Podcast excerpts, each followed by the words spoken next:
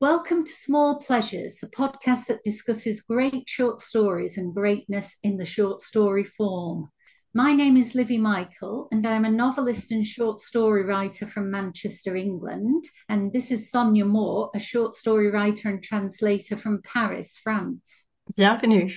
We've come together because of a mutual enthusiasm for the short story, although I think our responses and what we want from a short story vary, and we hope that the differences will provide a fruitful discussion. This time, we're thrilled to welcome a very special guest, Ailsa Cox, who's going to discuss her approach to short fiction. Ailsa Cox is Professor Emerita of Short Fiction at Edge Hill University, UK, the world's first professor of short fiction. She inaugurated the Edge Hill Short Story Prize in 2006, which remains the only national literary award to recognize excellence in a published single authored short story collection. She authored Alice Munro, published by Northcote House in 2004, and Writing Short Stories, published by Routledge 2005, of which there have been several editions. She also edited Teaching the Short Story, published by Palgrave Macmillan in 2011, her essay, The Institution of Creative Writing, is included in the Cambridge History of the English Short Story, edited by Dominic Head, published by Cambridge University Press in 2016. And her essay, Writers on the Short Story, 1950 to Present, appears in the Edinburgh Companion to the Short Story in English, edited by Paul Delaney and Adrian Hunter, published by Edinburgh University Press in 2019. Ailsa Cox has published many other essays on short story writers, including Alice Munro, Katherine Mansfield, Helen Simpson, Daisy Johnson, Malcolm Lowry, and Jon McGregor. Her own short fiction is widely published. Her collection, The Real Louise, was published by Headland Press in 2009, and her short story, How Loud the Birds, appears in Katherine Mansfield and The Garden Party and Other Stories, edited by Gerri Kimber and Todd Martin, published by Edinburgh University Press in 2022. She's twice been longlisted for the BBC National Short Story Prize. Ailsa Cox is also editor of the journal Short Fiction in Theory and Practice and deputy chair of the European Network for Short Fiction Research, known as ENSFR. So that's an impressive bio spanning all aspects of short fiction from theory to practice, writing, editing, teaching. And we should discuss how this combination works for you at some point. But in this podcast, we wanted to discuss you as a creative writer primarily by focusing on the short story you wrote for Nicholas Royle's Nightjar Press, Cocky Watchman. Can you say how you came to write this story? I'd been interested for a while in writing a classic ghost story, and in fact, an earlier story, Blackbird, which is published in Confingo magazine, began as that kind of exercise. It became something else in the process. And there isn't an actual ghost in Cocky Watchman either. But still, ghost stories bring out some of the things I enjoy the most about writing short fiction. Ghost stories are mysterious and ambiguous. Short stories are very good at ambiguity.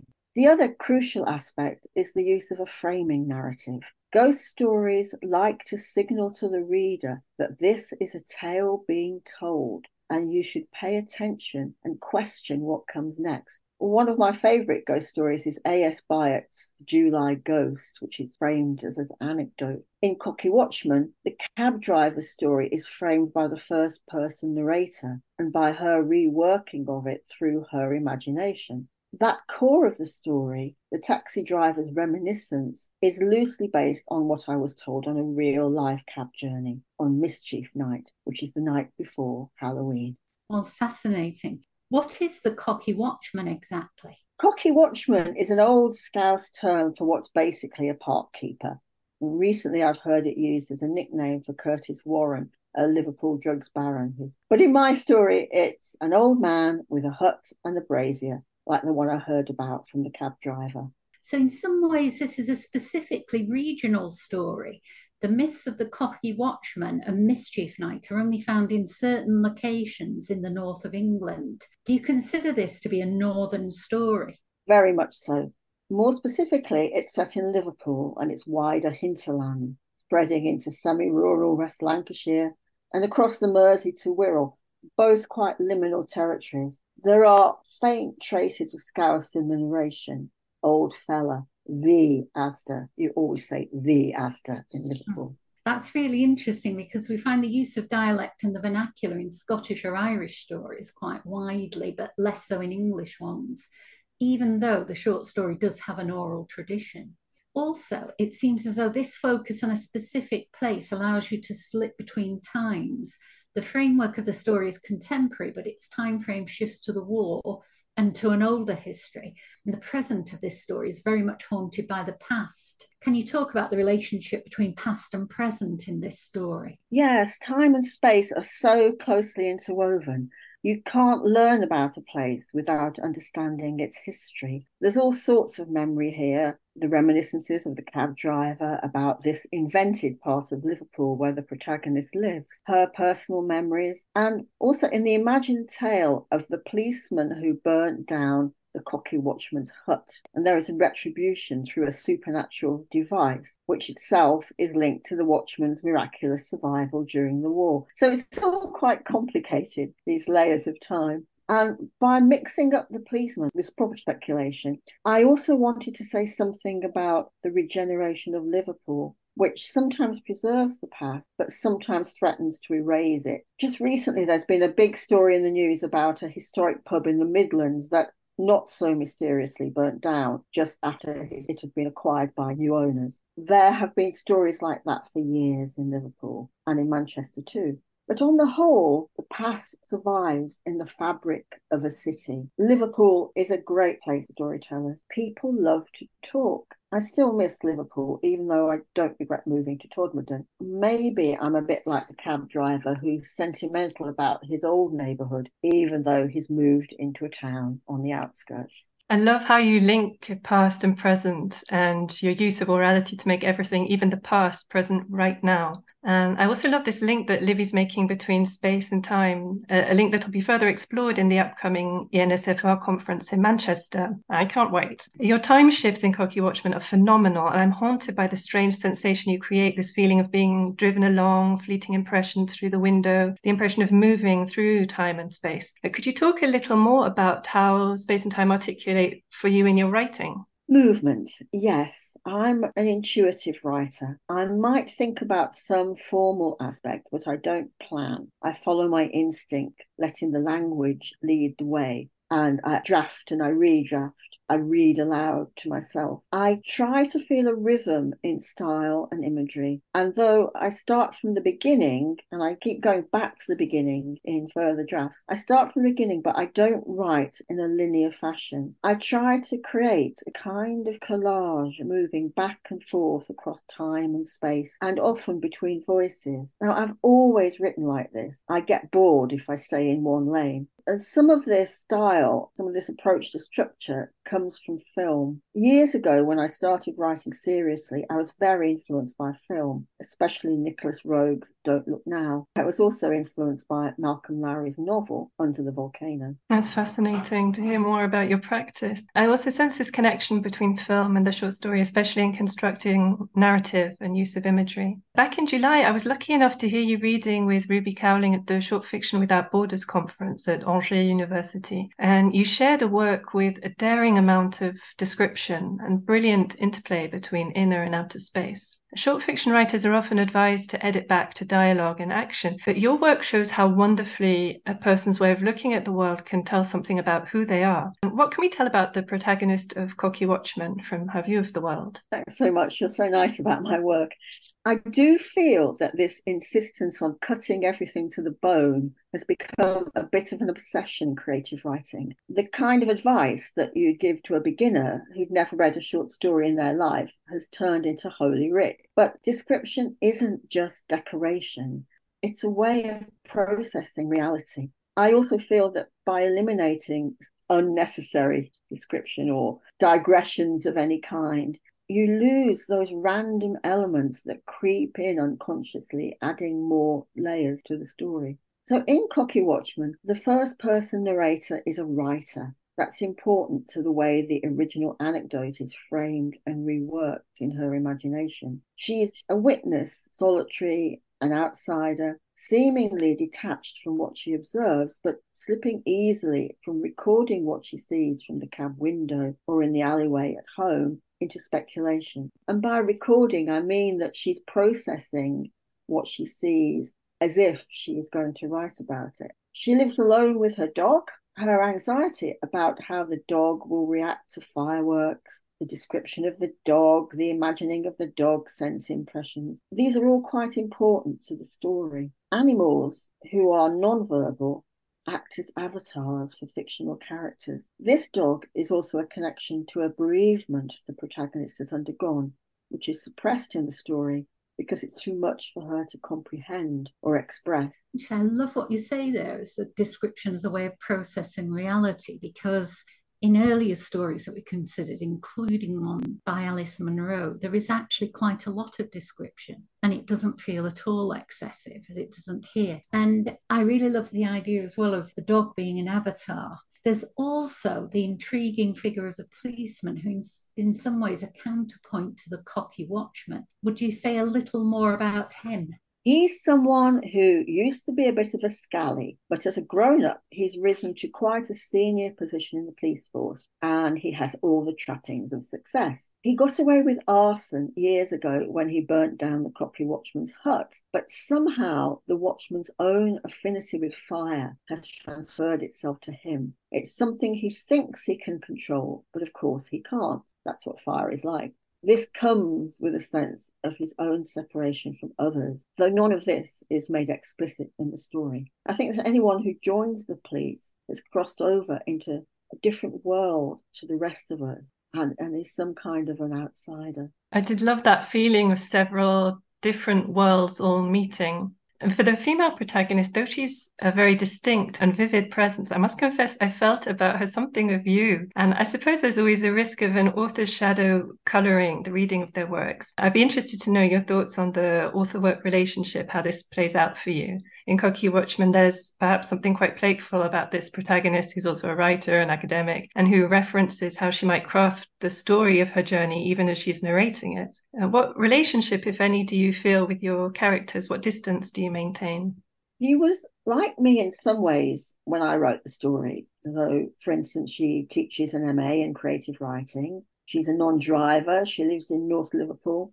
Because she's the witness, the observer in what was first conceived as a classic ghost story, I wanted to play around with the line between fiction and fact. You see this in M.R. James, Sheridan Le Fanu, writers like that who tease the reader by pretending the story is something they stumbled across in real life, even though it's obviously been authored. And when you write a character, in some way, no matter how rooted they are in your own experience, they also move away from who you are. Quite unexpected things do surface with that character. I think that's true, but in this case, the female narrator isn't entirely sure about the taxi driver, is she? She doesn't want to give him her address. And that's part of the unsettling uncertainty that is part of the atmosphere of the whole story. I'm not really sure why she's nervous around him except that it really is a lonely landscape and maybe he's a bit too eager to talk.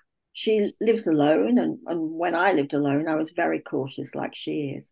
But it's interesting to be asked a question like that that you don't actually know the answer to because there are so many things that emerge in the writing of a story that you might not have control of. Yes. And I think actually that's one sign that it's working when it kind of moves a little bit beyond your control you sent this story to Nightjar, which is a wonderful independent press that only produces limited edition single short story chapbooks, and it works beautifully on its own.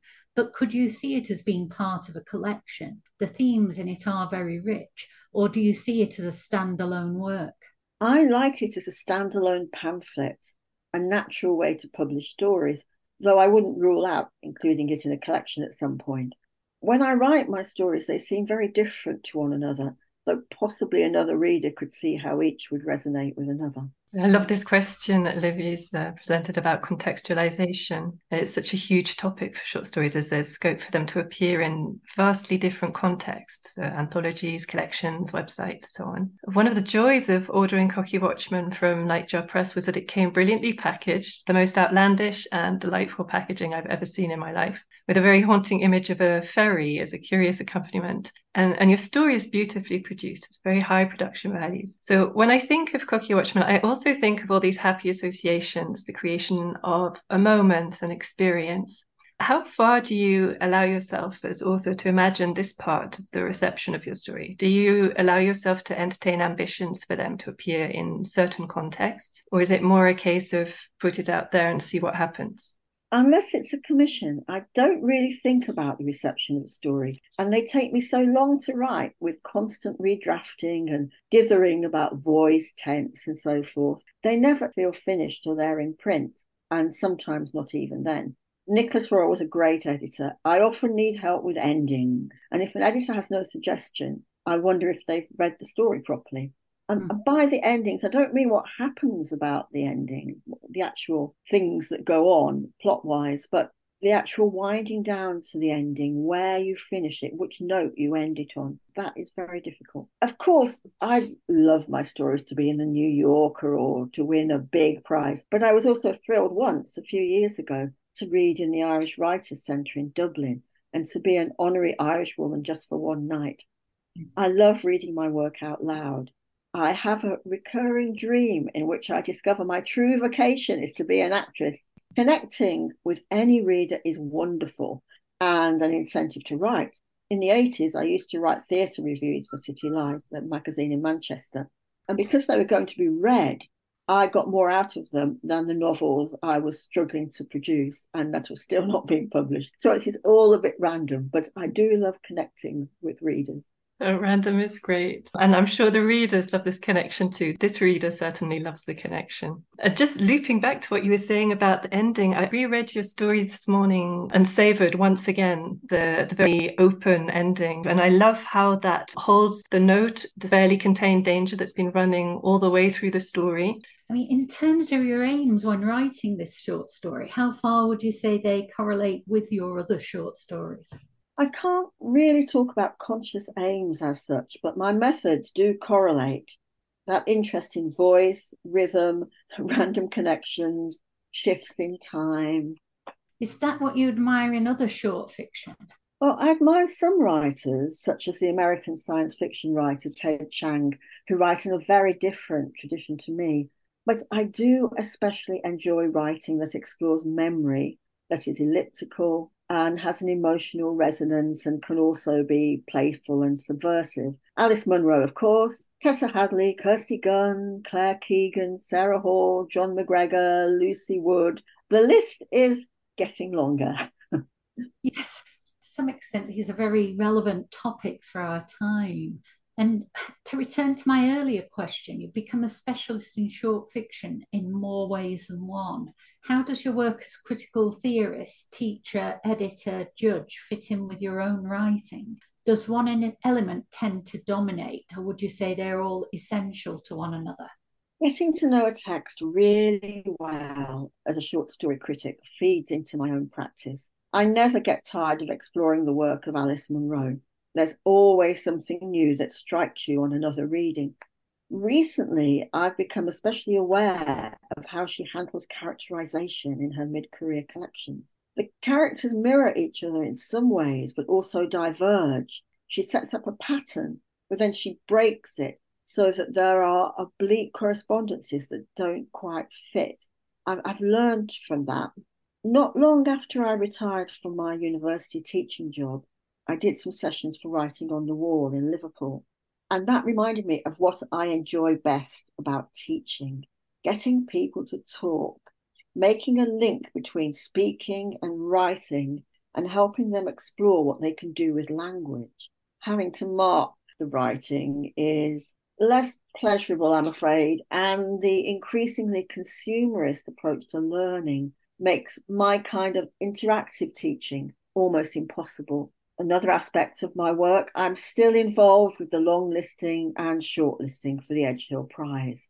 It's just wonderful when you start reading something that's the real thing. You know what it is, even if you can't define that special quality we found in writers such as Jessie Greengrass, Daisy Johnson. Inevitably, there are collections that nearly get through or that have one or two brilliant stories but are uneven. And sometimes that's a collection no one else likes as much as I do.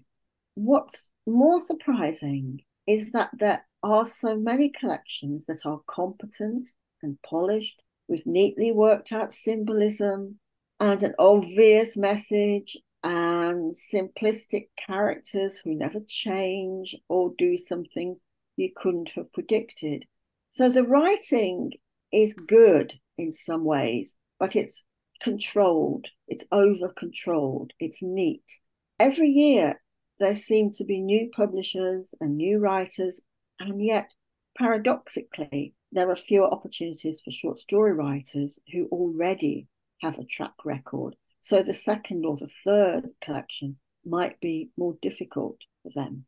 I know I do too many things, but I find them hard to give up. I do my best to prioritize my own writing, though sometimes it's when I'm supposed to be doing something else that I have a mental breakthrough with a story that I'm writing. I also find my involvement with the European Network for Short Fiction Research really stimulating, being in touch with so many European based critics who are passionate about the short story. And some of those also are secret writers themselves. And some of them combine, like I do, criticism and practice. Our latest conference in Manchester this autumn will bring together even more writers than our previous gathering in Lisbon last year. And it's wonderful to see so much dialogue between creative writers, critics, and publishers. There's a special sense of comradeship among us, perhaps because we've always felt like an embattled minority in the literary world. I was so thrilled and grateful when I discovered the NSFR to spend time sharing a passion with experts and writers from all over the world. It's such a fantastic gift. And we'll flag up details for anyone looking to participate in October. Definitely. And just to be, bring this discussion to a close, can I ask what are your current projects?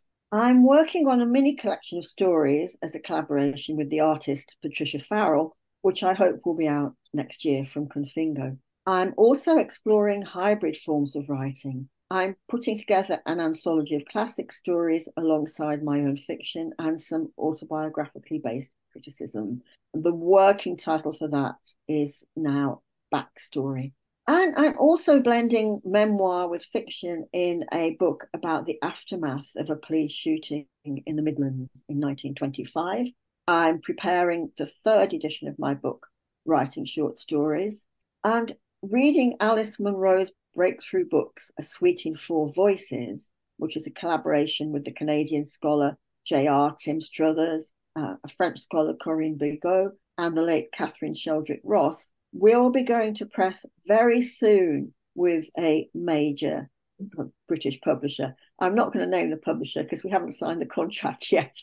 and I, I, don't want to jinx it, but that is imminent. Oh, I'll remain discreet about the, the major British publisher so as not to jinx the project. I'm sure it's going to go wonderfully well we could give a, a, shout out for Confingo. Really exciting things upcoming. And Scratchbooks, which is another brilliant small press, this time dedicated to the craft of the short story, run by Tom Conaghan. Wonderful. That is so wide ranging, like the rest of your career. One of the things I think is really remarkable is how you've dedicated your life and carved out a whole career in the short story form, which was, as we know, is not the most lucrative kind of area of fiction.